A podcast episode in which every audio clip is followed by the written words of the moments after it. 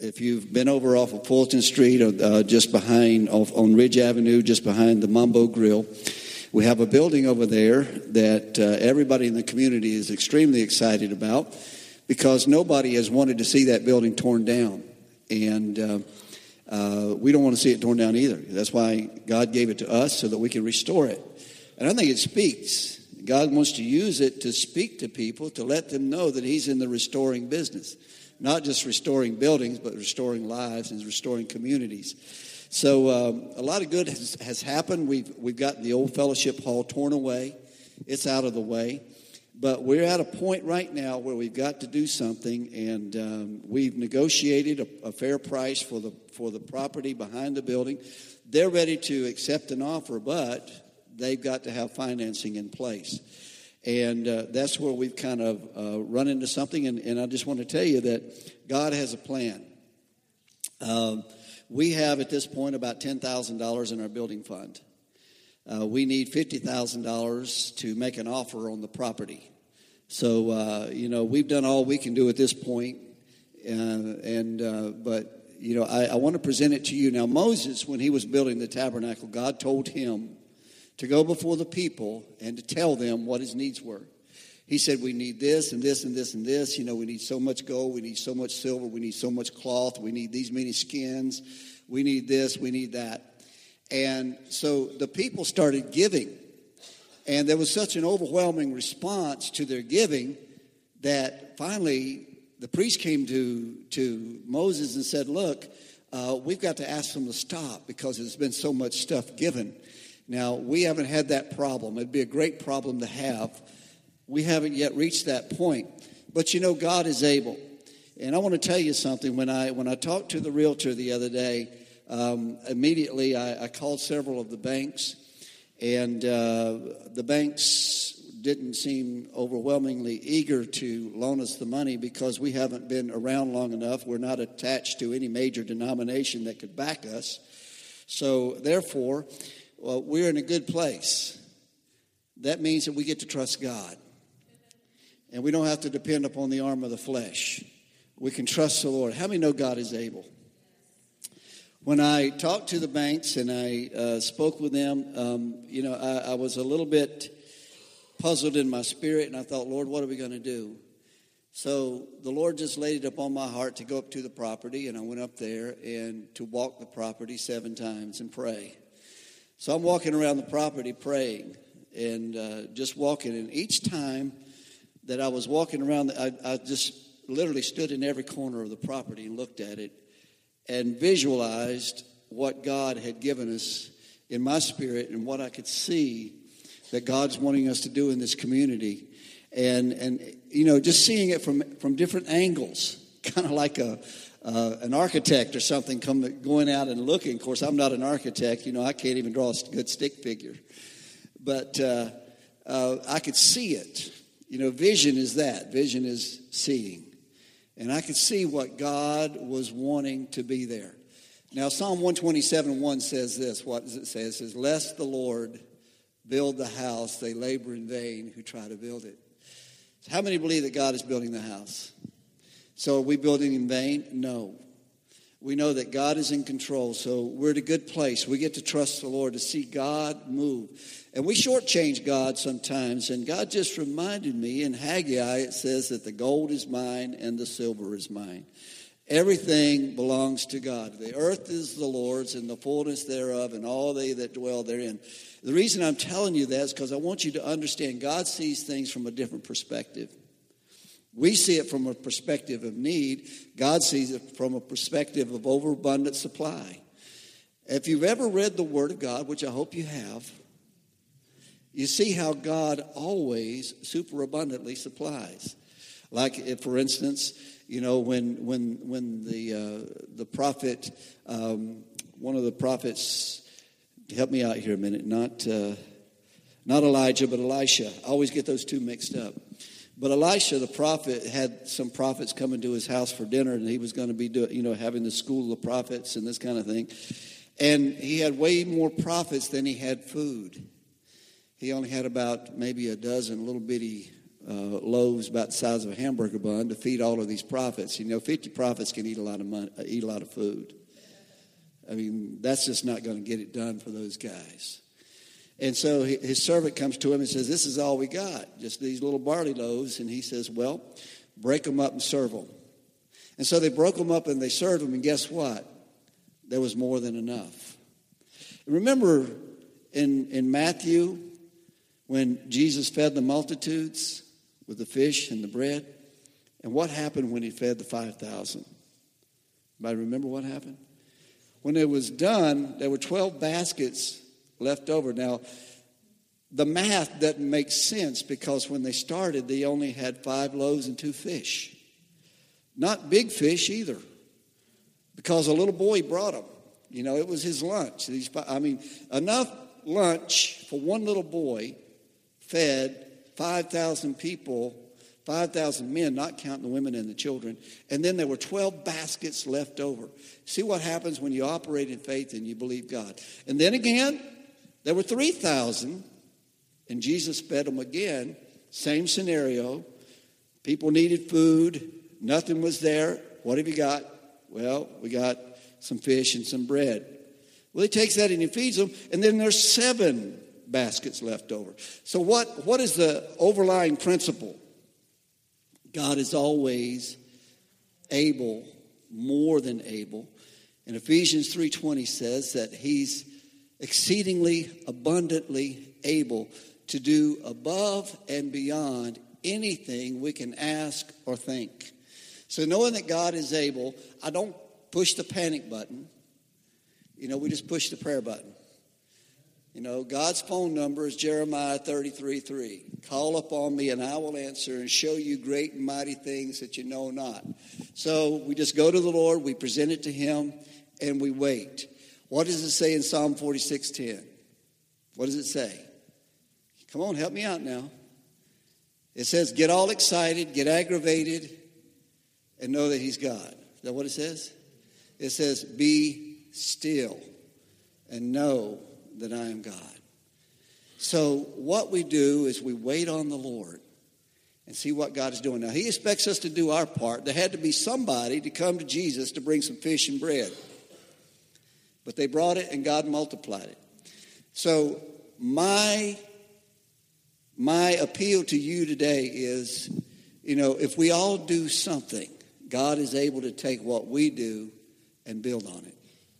So I'm asking you to pray what you can do toward giving toward the building fund. We've had some people that have been awfully faithful in giving to the building fund. We have some who haven't given anything yet. But God, you've been kind of waiting on me. I know that. To say, we need it. So here it is. We need it. We need you to respond, and we need you to, to respond generously. I would like to be able to say in a couple Sundays, hey guys, hold up. You know, we've got too much coming in. All the banks are full. They just can't take anymore. You know. So, uh, you know, we, we've got more than enough, enough we need. So, you know, I, I want to tell you how faith works.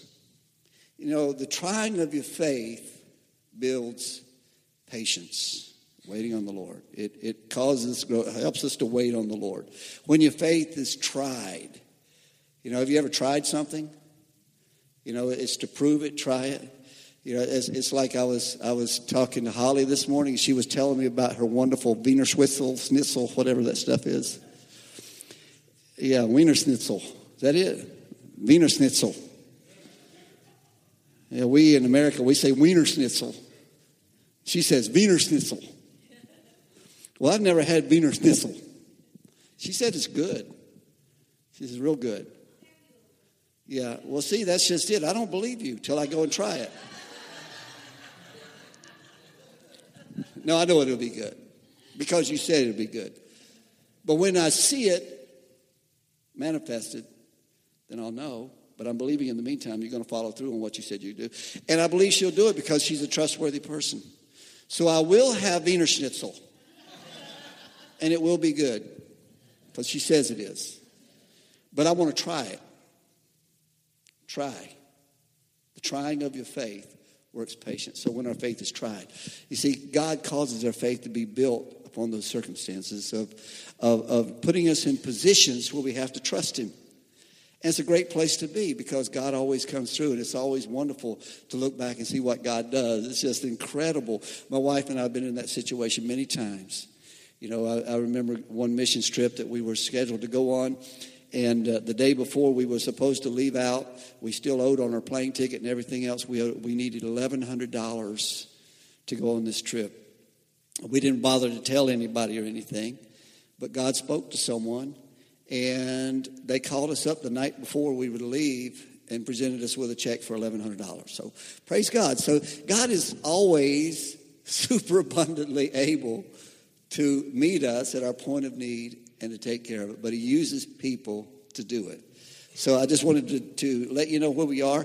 Um, I, I, just want to kind of give you a kind of a bird's eye view. I don't have it on paper. I wish I did. I wish I had a picture. But just imagine in your mind for just a moment what it's going to look like when we have that building finished and completed over there.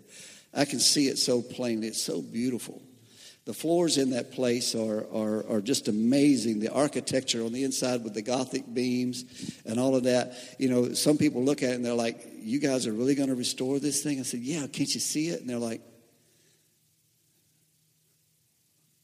Good luck. But you know, we can see it. We can see it through the eye of faith. Vision.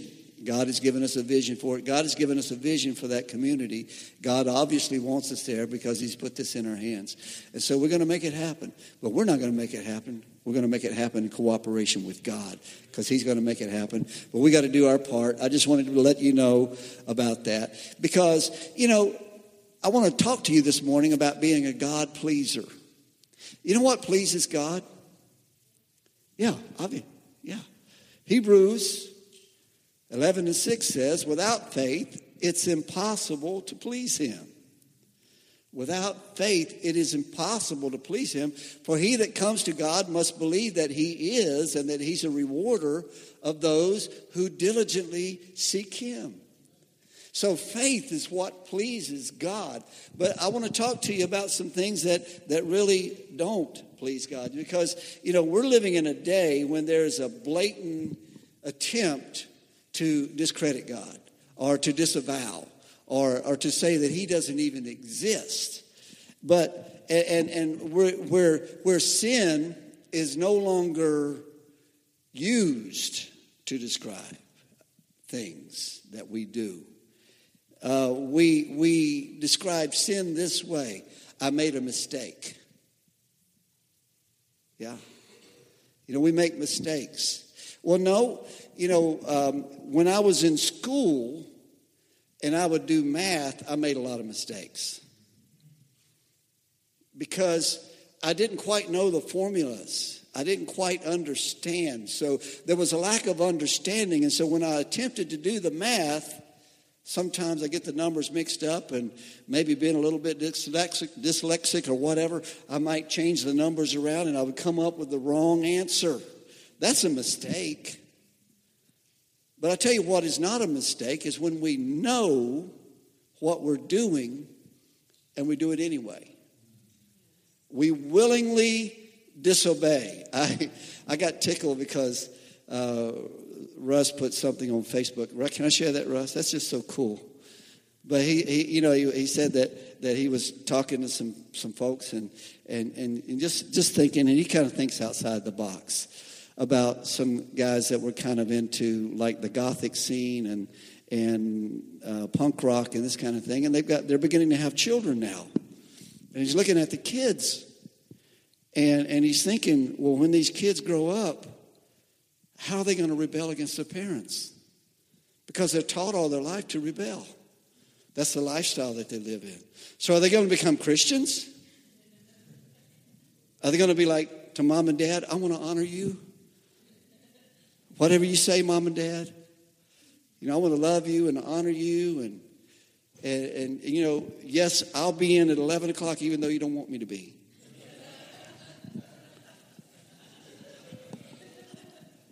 I'll eat all of my spinach.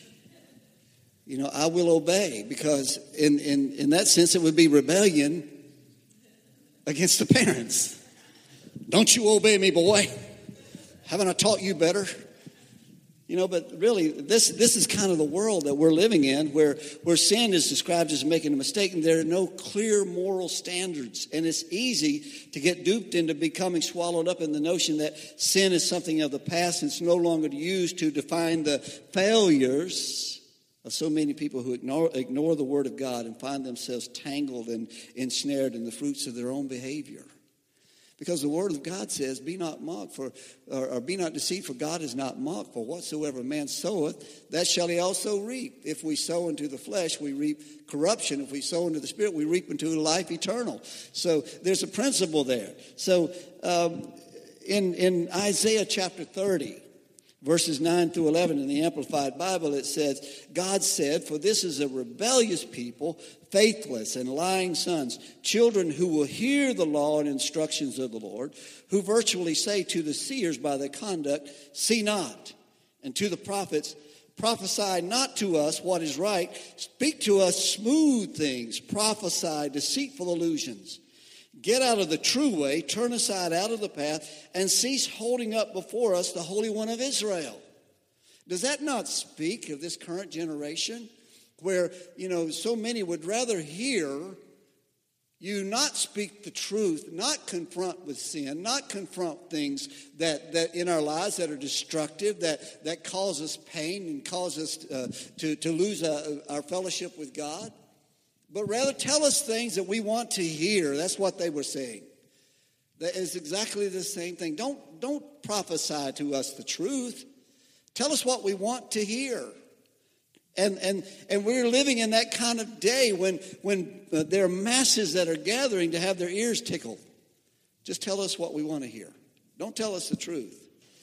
Don't talk to us about repentance. Don't talk to us about, about uh, uh, God. Don't talk to us about what, what happens to us when we sin. And, and, they don't want to hear a message of repentance. Rather, they would rather have a motivational message and smooth and deceitful illusions. But God promised that a time would come. He told the people of Israel through Isaiah that a time would come when they would cry out to Him. And he would cause them to hear a voice. In verse 21, it says, And your ears will hear a word behind you saying, This is the way, walk in it, when you turn to the right hand and when you turn to the left. This is the way, walk in it. And that's what I want to declare to you. What is the way? What is, what is God saying? What does God want us to do? The Apostle Paul had this to say to the church at Ephesus. And, the, you know, this, the city of, of Ephesus would, would be like most of the modern cities in our world today.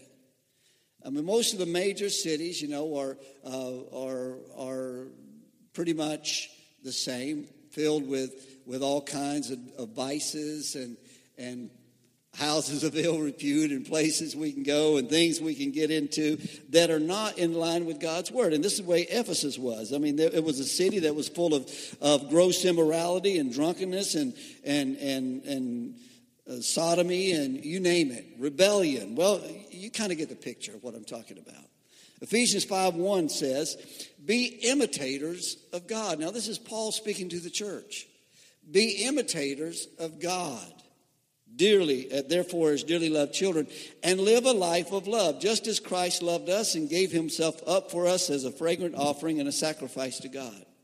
And verse 3 says, But among you there must not be even a hint of sexual immorality or any kind of impurity or greed, because these are not proper for God's holy people. Nor should there be obscenity foolish talk or coarse jesting, which are out of place, but rather thanksgiving. Now, coarse jesting there could be described as double talk. You know, where you kind of are saying something and you're making an implication without actually using profanity or anything like that. You know, what, what would we call that? Sarcasm? No, not sarcasm exactly, but maybe, um, well, you, you know, it, it's like kind of telling a dirty joke without it getting too dirty without using the language. But you know what you know what the meaning of it is. The connotation of it comes out. So he says, and, and so uh, he says there should be there should be no obscenity, foolish talk, or coarse jesting, which are out of place, but rather thanksgiving. For of this you can be sure: no immoral, impure, or greedy person which such man is an idolater, has any inheritance in the kingdom of God and of Christ. Let no one deceive you with empty words, for because of these things, God's wrath comes on those who are disobedient. Therefore, do not be partakers with them, for you once you were once in darkness, but now you are light in the Lord. Live as children of light, for the fruit of life consists in all goodness and righteousness and truth. And verse 10 is where we really want to go today. Find out what pleases the Lord. Find out what pleases the Lord. Have nothing to do with the fruit, fruitless deeds of darkness, rather expose them. For it is shameful even to mention what the the disobedient do in secret. But everything exposed to the light becomes visible. For it is light that makes everything visible. That's why it said, Wake up, O sleeper, rise from the dead, and Christ will shine in you. And verse 15 says, Be careful then how you live not as unwise, making the most of every opportunity, because the days are evil. Therefore, do not be foolish, but understand what the will of the Lord is. You know, God has given us everything that we need that pertains to righteousness. We have the Word of God, we have the truth of the gospel. So, really, there's no excuse for us not to be what God says that He demands us to be. Be holy, for I am holy. One of the attributes of God, the chief attribute of God, is His holiness.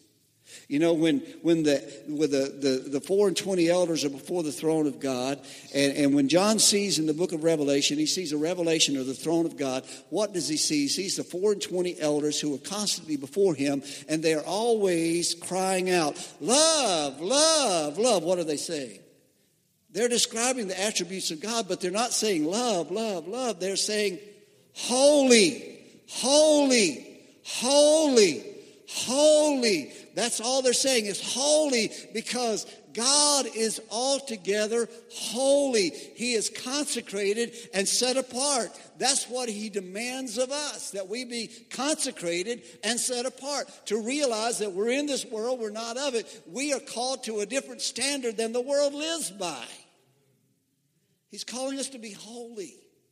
That's not a very popular message these days. It doesn't draw the big crowds, but it is exactly what we need to hear because that's what God is looking for in us. If we're going to please God, we have to, by faith, come to that place of holiness and holy living. Holiness without no man shall see the Lord. That is the chief attribute of God, and we are created in His image. And when we are recreated and old things bec- uh, pass away, behold, all things become new. What are we being created into? The image of Christ. We're being drawn into the light of His goodness and His holiness, where we change and we're transformed by the renewal of our mind into that state of being Christ like. Let this mind be in you, which was also in Christ Jesus. We begin to think differently. We begin to live differently. We begin to talk differently. Our lives change. Now, if you're a place in your life and you may have prayed the sinner's prayer, you might have your name on a church roll, you might be a faithful tither. But if there hasn't been a difference made in your life, then something is wrong. You have not yet begun to walk in faith and believe God and see the challenge of, of rising to what God wants us to be.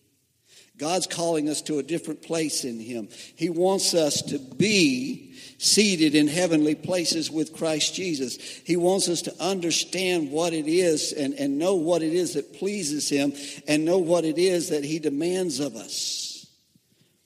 Find out what pleases the Lord. So many people are worried about what others think and uh, others think, and they're driven by popular opinion and what we call pop culture. Why do we call it pop culture? Well, because it's popular, because it pops up, and then it pops away. It's constantly changing. Our culture is constantly changing, and what's popular now wasn't popular two weeks ago. We're in such a change and such a flux of change and everything else. And our world is constantly changing and, and new ideas and new thoughts. I mean, when's the last time you heard someone, you know, uh, uh, to, to kind of excitedly exclaim something to be cool? Oh man, that's cool. That's kind of passe. I mean, old people say that. You know? I remember one time I was in church after I just first got saved, and, and, and one of my hippie friends had been invited to come to church with us. And, and I knew this guy, you know, from when, and, and you know, back in the day, uh, my BC days. And he had not yet come to Christ, but he did go to church with us. And we're sitting in church, and we're having this Easter cantata thing. And, and, we're a small church, so we had to be innovative and come up with new ideas and things to, to, you know, we couldn't do like big cantatas and stuff, but we did this cool little thing. So we had like a silhouette. We had a sheet in front of a, uh, of, and, and there was some guys behind the, seat, the sheet, and they were acting out the life of Jesus all the way up to the crucifixion. It was kind of neat, you know, because you could look, you know, you see their, their shadow kind of through the light and all this. A very creative way to do it. But we had someone playing the organ. And you know we don't have an, well we do have an organ here, but it's not hooked up, so we really don't use it. But but we did in those days because you know that was before you could actually have drums in the church and everybody be okay with it. You had to really be saved to accept drums, or so anyway. She's up there doing providing the sound effects on the organ, and I'd like to say that, you know, she was another Billy Preston and you knew just what to do with the keys on that thing, but that wasn't exactly the case. She kind of struggled along, but when it got to the point of the crucifixion where Jesus had died on the cross and when he hung his head and he died, you know, it says there was an earthquake. And so she was trying to provide the sound effects for it. And this guy, we called him Rabbit. That's all I ever knew him by. I never knew his name, but his, we called him Rabbit. I'm sure there was a reason. But he's just sitting there, he's taking this all in. And we get to crucifixion scene and, and Jesus dies on the cross and she starts going, ah, ah, that organ, you know, and it's just making some god awful noises. And he just kind of looks over at me, and he goes, Far out, man. I just lost it, man.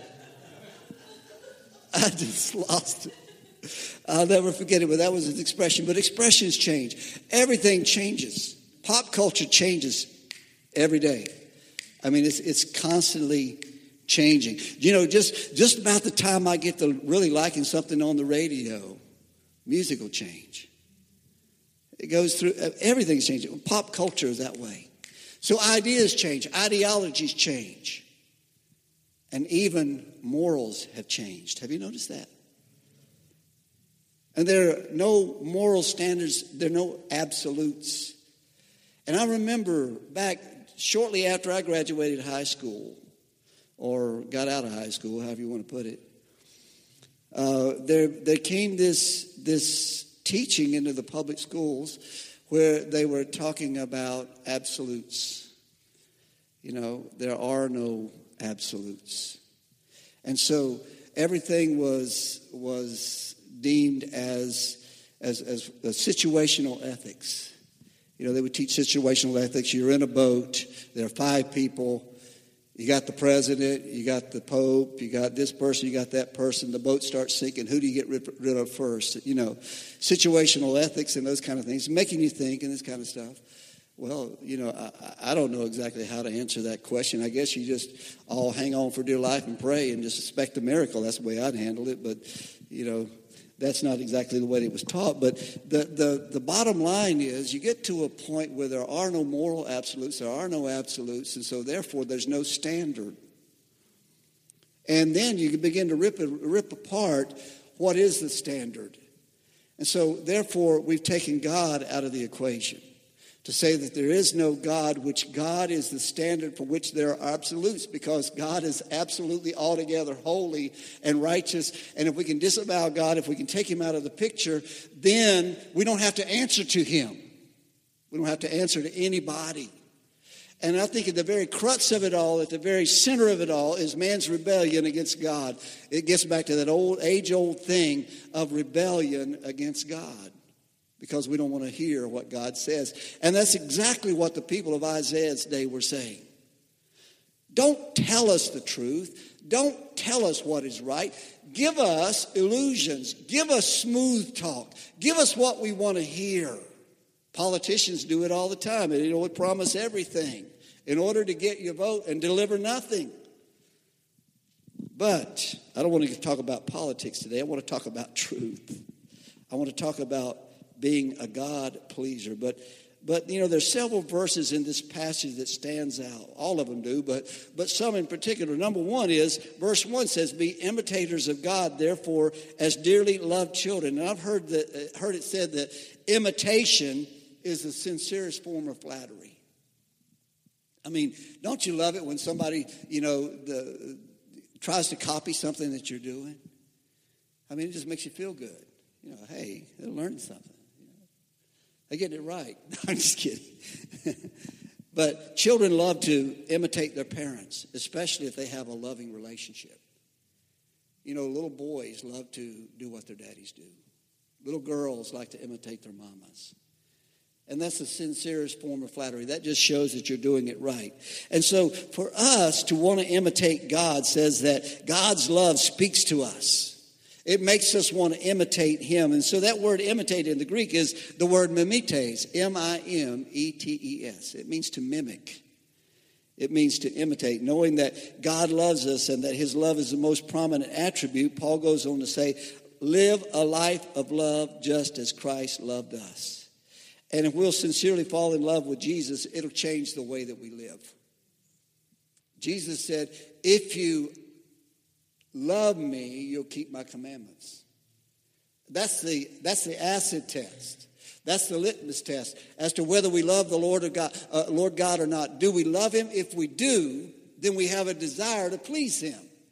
And so Paul says, find out what pleases the Lord. But in verse 3, Paul says, and I'll read this from the Amplified Bible, he says, But immorality, sexual vice, and all impurity of lustful, rich, wasteful living, or greediness must not even be named among you as is fitting and proper among saints, God's consecrated people. It should not even be named among you. Now, when we, when we talk about our mistakes rather than admitting our sin, we do what John says in 1 John 1 and 8. Well, what verse 7 says that if we walk in the light as he is in the light, then we have fellowship with one another. And the blood of Jesus Christ, God's Son, cleanses us of all sin. Now, what happens when we walk into the light of the gospel? It changes us, right? Because light does what? It exposes darkness. It reveals to us our sin. It reveals to us our condition. And then verse 8 says, if we say we have no sin, then we do what? We deceive ourselves, and the truth is not in us. If we, and because the light clearly identifies it, clearly exposes it, but we say, Well, I don't have any sin. I made mistakes, but I'm not a sinner. No, you're a sinner. We make those mistakes because we're sinners. We sin. We, we rebel against God and, and we make missteps. And to sin is the word hamartia, which means to miss the mark. So, what do we do when we miss the mark? We change the mark. We change the mark when we sin. We sin when we try in our own way to measure up to the holiness of God.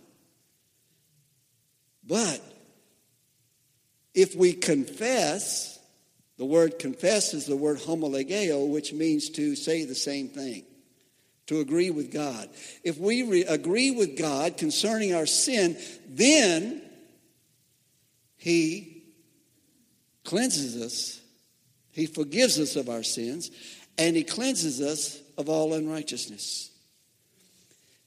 The clearest picture of this is found in the Gospel of Luke, in chapter 15, I believe it is, when the prodigal son comes to his senses and he goes back to his father. And what is he saying in himself all the way home? I'm going to go to my father, and I imagine he's rehearsing in his mind, what am I going to say when I get home to daddy? Because he's taken all of his inheritance, He's rebelled against his father. He's taken all the goodness that his father's given him and he's squandered it on riotous living. He's thrown it all away and he knows I've got nothing to give to daddy now. If I go back, it's only going to be by his mercy and his grace that he accepts me. But I'll be willing to even serve as a slave if he'll just let me come home. Because even the slaves in my father's house have got it better than what I've got it right now. So he goes back home, and all the way home, he's, he's rehearsing in his mind I will go to my father, and I will say to him, If you'll let me come home, then I'll come and I'll serve you. But as he gets close to his father, his father immediately recognizes him. And so, what does his father do? His father says, There's my son.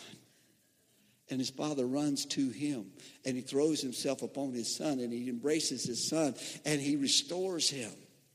You see, that's where that turning, that repentance, that turning back to God, that's where it leads us. It leads us to a place of restoration. It leads us to a place of pleasing the heart of our Father. It leads us to a place of recognizing His grace and His love and His mercy. This morning, I, I shared with the, uh, uh, the folks as we were upstairs praying this morning that this morning one of my friends put on Facebook the old hymn, Great is Thy Faithfulness.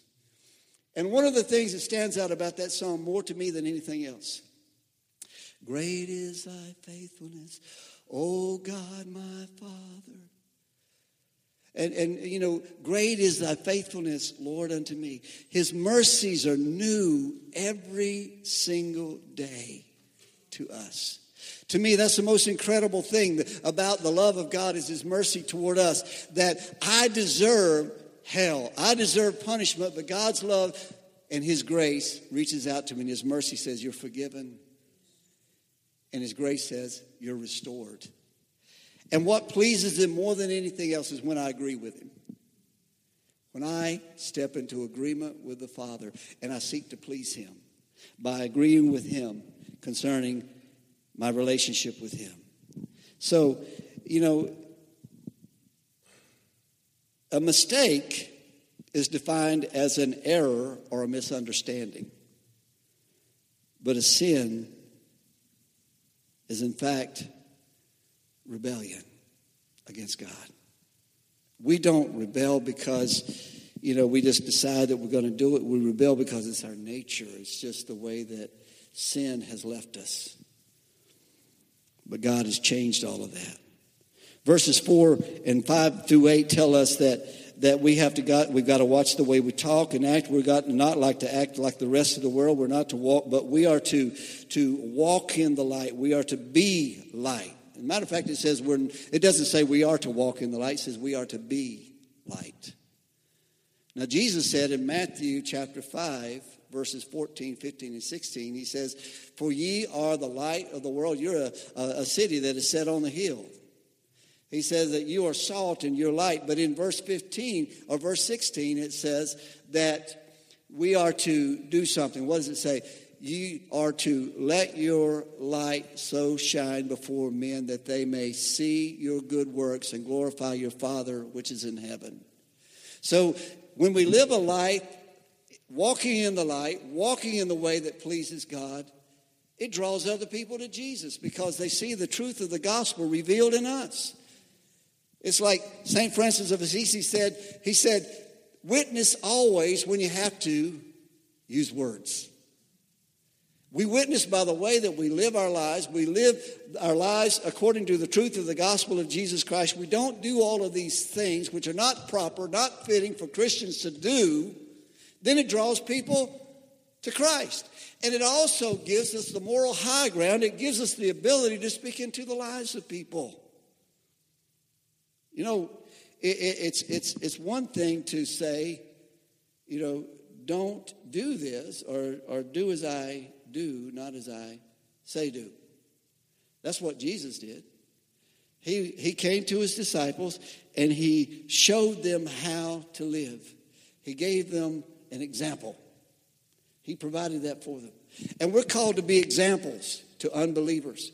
We're called to be examples to believers. Paul told Timothy, he said, Be thou an example in what? In spirit, in purity, in speech, in your lifestyle, in the way that you live, in holiness and righteousness.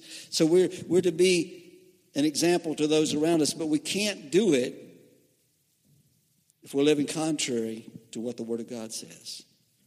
So we are the light of the world. But in verse 10, which is the key verse today, it says, Find out what pleases God.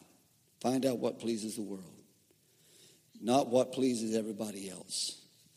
Jesus talked to the to the scribes and Pharisees, he said, You're so worried about pleasing men that you can't please God. You know, you, you stand on the street corners and you, you put on a show to try to please everybody else and make, try to make them see how spiritual you are, but you're not even thinking about how to please God. He says, You honor me with your lips, but your hearts are far from me. And it's not trying to, to set up a, a code of ethics for us to live by because they're already in the Word. That's in our DNA. When we're born again by the Spirit of God, it's already there. And so we got to find out what pleases God, and we can do it. But we don't excuse ourselves. There are no excuses. You know what an excuse is? I told you a while back. An excuse is just a grave. It's just a grave with the ends kicked out. It's a lie tucked within the skin of a reason. That's what excuses are. So we can't make excuses, but we're called to be God pleasers and not man pleasers. One of the benefits of being a God pleaser is this Proverbs 16 7. It says, When a man's ways please the Lord, he makes even his enemies be at peace with him. Isn't that a good thing? When a man's ways please the Lord, he makes even his enemies to be at peace with him. And I like what it says in Romans 12 1 and 2. Paul says, I appeal to you, therefore. Paul made an appeal to the Romans, he said, I appeal to you, therefore, brethren, and beg you, in view of all the mercies of God, to make a decisive dedication of your bodies, presenting all your members as faculties as a living sacrifice, holy, devoted, consecrated, and well pleasing to God, which is your reasonable, rational, intelligent service and spiritual worship. Don't be conformed to this world or this age fashioned after and adapted to his external superficial customs, but be transformed, which means to be changed by the entire renewal of your mind, by its new ideals and its new attitudes, so that you may prove for yourselves what is the good and acceptable and perfect will of God, even the good, the thing good and acceptable and perfect in his sight for you. So this, this of course, was out of the Amplified Bible, but it, the appeal of Paul was that we would, we would consecrate ourselves before the Lord, that we would try to find out what it is that pleases Him, and as we consecrate to Him, as we offer ourselves up as living sacrifices to God, then we prove to others and we prove to ourselves what is that good and perfect and acceptable will of God for us. So we've got to determine this within ourselves. How are we going to live? Kay Arthur wrote a book and it's called How Then Shall We Live? And, and she talks about it a lot about, you know, as we come to Christ and as we give our lives, our, our lives to the Lord, there's a change that takes place on the inside of us that becomes internal first and then it becomes external. It just becomes a, a, lifestyle in the Spirit. And Paul calls it this in Romans chapter 8. He says, If you walk in the Spirit, you will not fulfill the lust of the flesh. So when we walk in the Spirit, what does it mean to walk in the Spirit? Walk in the light of the Spirit and the truth of the gospel of Jesus Christ, and you will not fulfill the lust of the flesh. Your desires change. Your, your wants to please God supersede your desires and your own selfish wants and desires for yourself. Does that make sense? Because we are basically selfish beings, and that's why Jesus said, If any man come after me, he must deny himself, take up his cross, and follow me. See, when we take up our cross, where does the cross lead to? Death to self. Yeah. Jesus gave himself up. He died so that we could live. And therefore, we die to ourselves so that we can live in Him. We can be with Him. We're buried with Christ. We are, our identification is with that. We are buried with Him through baptism. Baptism gives us a picture of that. When we're baptized in water, we go down into the water, and our old sin man is buried, and we come up in newness of life. It indicates that something has changed. We identify with Him in His death, burial, and resurrection. I want to pray this for you today. And I want to tell you that, that we've got to stop try, trying to please ourselves and discover what is that good and acceptable and perfect will of God. And we'll find it. We'll find it. I, I was thinking this morning as I was as, as I was just going over my notes again, and a friend of mine that I used to work for had a, had a German Shepherd dog. He was a, he was a big boy. His name was Caesar. Beautiful dog. Just a beautiful dog. But he had such a relationship with his master. I'll never forget that, that my friend worked with this dog, and, and he could just, with just a pinky, give a command. And that dog was so in tune with his master that if he gave that command with his pinky, he would just be all over you. And you could go into the store, there was a tape across the floor in between the counters. And if you dropped any money on the floor, as long as it rolled outside that border, it was okay to pick it up. But if it stayed inside that border, don't you dare reach across and pick it up because he would be all over you. But what I'm, this dog was so, was, was so in tune with his master that with just a hand, he never had to speak a word. He could give signals with his hand, and the dog would obey. And I thought, you know, how did that dog get to that place? It took hours and hours of building that relationship with that dog and spending that time with him, giving him those commands. But that dog had to be willing and obedient to learn those commands. But the relationship was because he knew that his master loved him and took care of him and provided for him that, that he was so in love with his master he would do anything to please him. So he was always watching his master. He was always in tune with him. And you could go into that store and that dog would be in one position all the time. Wherever his master was, he was like watching, just waiting on his master to give a signal. You know, he had a signal for go out. Let's go outside, Caesar. You know, just do that. And Caesar's ready to go outside. And they go outside, he'd do his business, and come back in. But, what, you know, he was so in tune. How in tune are we with what God desires for us? How do we get to that place? How do we find out what pleases God? By spending time with Him, by walking with Him, by listening to Him, learning to hear His voice, understand His commands. Read and study for yourself what it is He would desire for you to do. Then you have, not only do you have the revealed will that God has for the world, but soon you learn what His will is for you. And you learn what pleases Him and you learn how to do it. Paul had a prayer that he prayed for the church at Colossae. I want to pray it over you this morning. Paul said, This is my prayer. And, and, you know, I'm learning to make that prayer for you, to pray this for you every day. I'm going to commit to do this, to pray this constantly for you. And Paul prayed this. He says, For this reason, since the day we heard about you, we have not stopped praying for you and asking God to fill you with the knowledge of his will through spiritual wisdom and understanding and we pray this in order that you may live a life worthy of the Lord and may please Him in every way, bearing fruit in every good work, growing in the knowledge of God, being strengthened with all power according to His glorious might, so that you may have great endurance and patience, joyfully giving thanks to God the Father who has qualified you to share in the inheritance of the saints in the kingdom of light. Isn't that a beautiful prayer? That's what God wants for us. He wants us to be filled with the knowledge of Him. He wants us to be filled with His power. He wants us to be, be children of light, to know how, how to please Him, how to walk in the light of the gospel truth, and how to reveal to the world the love and the grace of God the Father. And we don't have to preach all the time. We preach by the way we live our lives.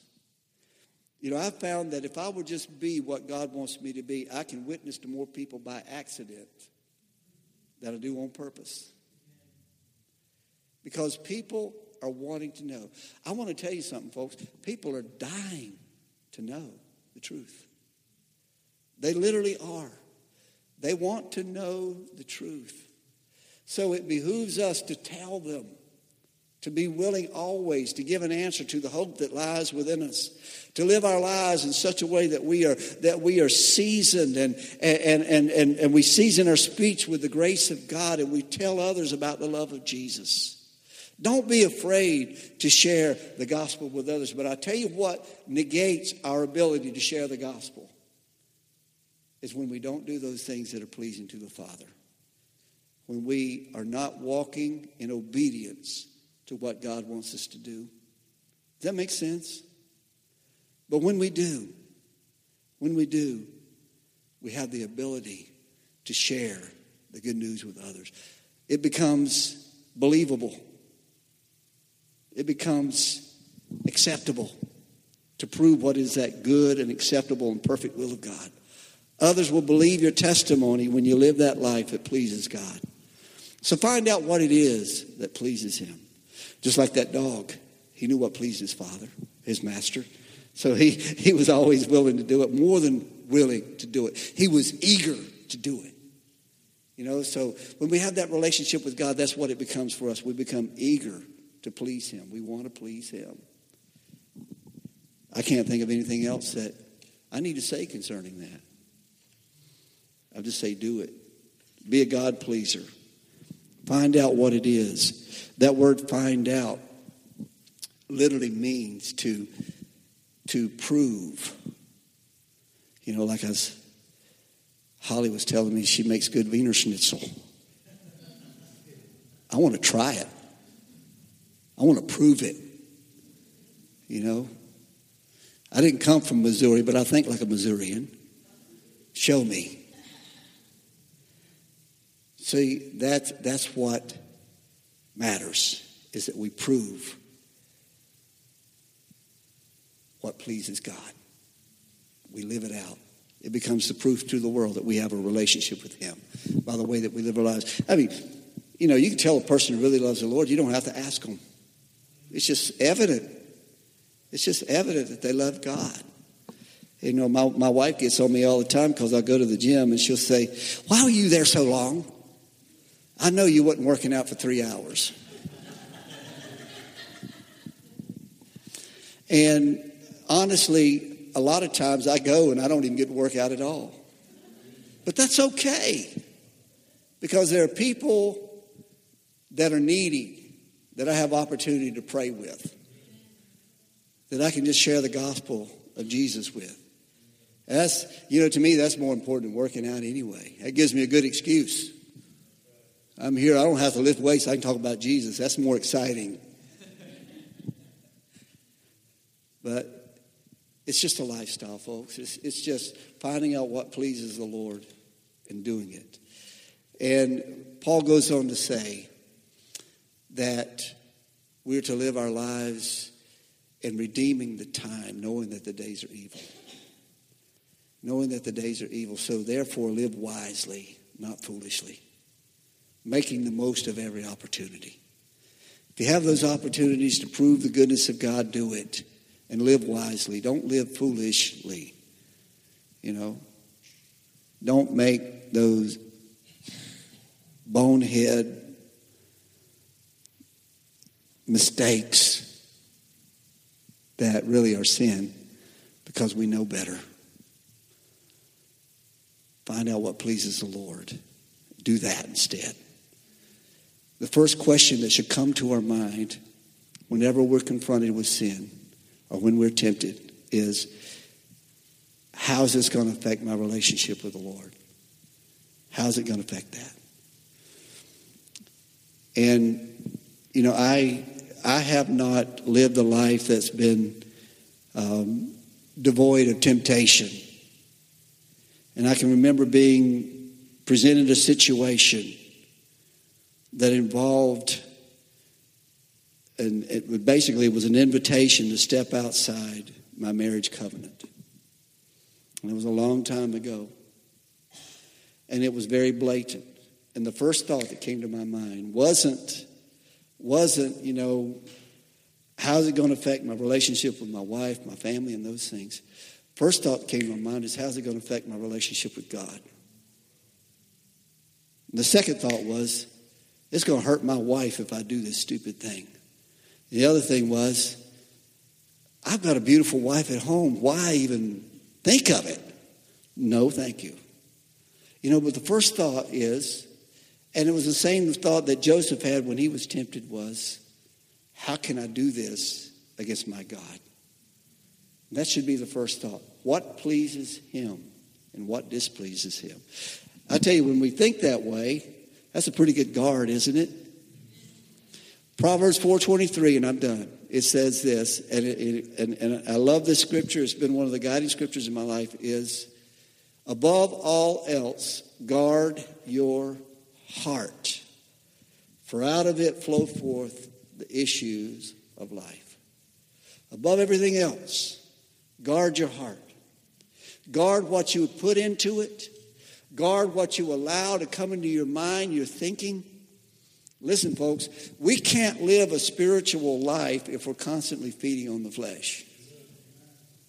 If we're constantly looking at stuff on television we know we should not be looking at, if we're listening to stuff we shouldn't be listening to, some of the music that, that we hear today is just so laced with profanity and violence and, and adultery and everything else that it's not worth listening to. But whatever you do in word or deed, do it as unto the Lord.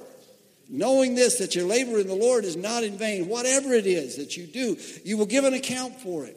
And I want to tell you that with all seriousness, and I'm telling you that because we're living in a time when people are denying the power of God to change a life. We're living in religious, you know, people can be religious yet deny the power of God that changes us. And it's all about that. It's all about that because as people of God, we are called to do one thing above everything else, and that's to bear fruit. Because when Jesus comes, that's what he's going to be looking for in our lives is fruit. When the Son of Man comes back, will he find faith on the earth? Because without faith, it's what? Impossible to please him. But with faith, it pleases God. And when we have faith and confidence in God, it makes us desire to please Him above everything else, to walk in holiness, to exemplify His goodness and His mercy and His kindness. And I, I heard someone say the other day that, you know, I was encouraging them to forgive someone who had hurt them in their life. And they made the statement, but you don't know what they've done to me. And I said, well, I want to ask you a question. Has God forgiven you? What did you do to him? I'm sure you did things to him and as a front to his word that he never even that you never even thought of or that person never thought of doing to you. And the Bible says twice, Ephesians 4:32 and in Colossians it says forgive even as God in Christ has forgiven. How do we do that? because it pleases God. It pleases God when we forgive and when we learn to love and we learn to walk in love and walk in the light of the gospel of Jesus Christ. Find out what it is that pleases Him and do it. That's the message. Find out what pleases the Lord. Can you do that? I know you can. Well, I want you to stand this morning, and I, I want to pray this prayer over you again that Paul prayed.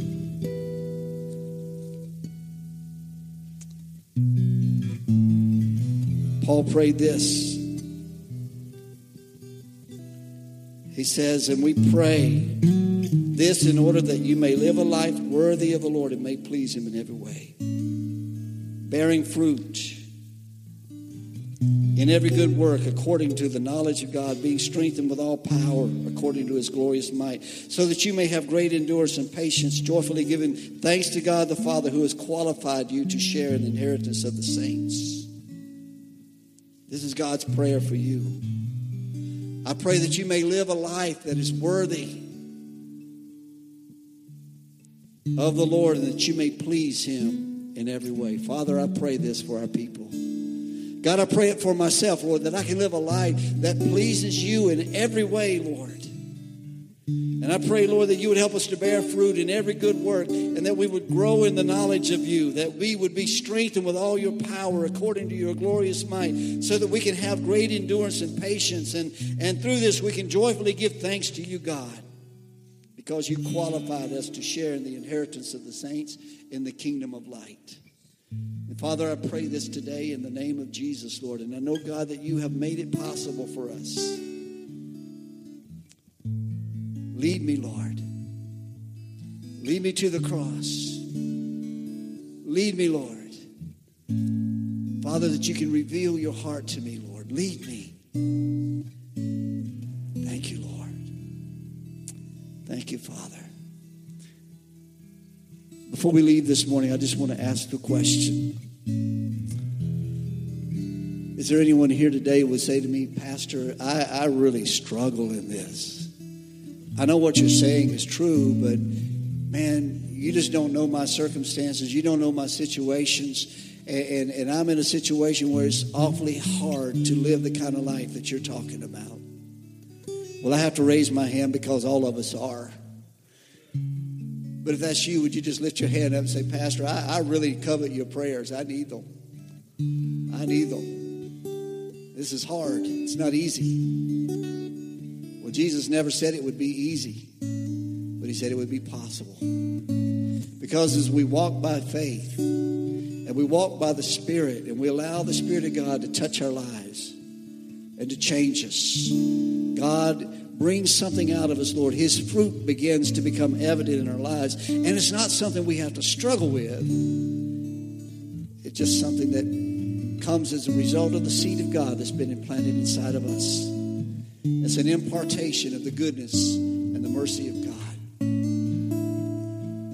I beseech you, therefore, brother, by the mercies of God, that you present your bodies a living sacrifice. That's the first step. And would you just right now, would you just verbalize and say, Lord, I present myself to you as a living sacrifice? Take me. I want my life to be a sweet smelling offering to you. I want it to be a beautiful thing in your sight. I covet to please you, Lord, because I love you I love you, Lord. Thank you, Father. Lord, I pray, God, that today, Lord, that we would be strengthened in the inner man by the power of the Holy Spirit. Lord, touch us by your Spirit, I pray, in the name of Jesus. Give us the strength, Lord God. Give us the strength. Give us the resolve to walk this out, Lord, to live this life that is pleasing to you in all things, Lord. Father, that we could be the light that you called us to be in Jesus' name. Thank you, Lord God.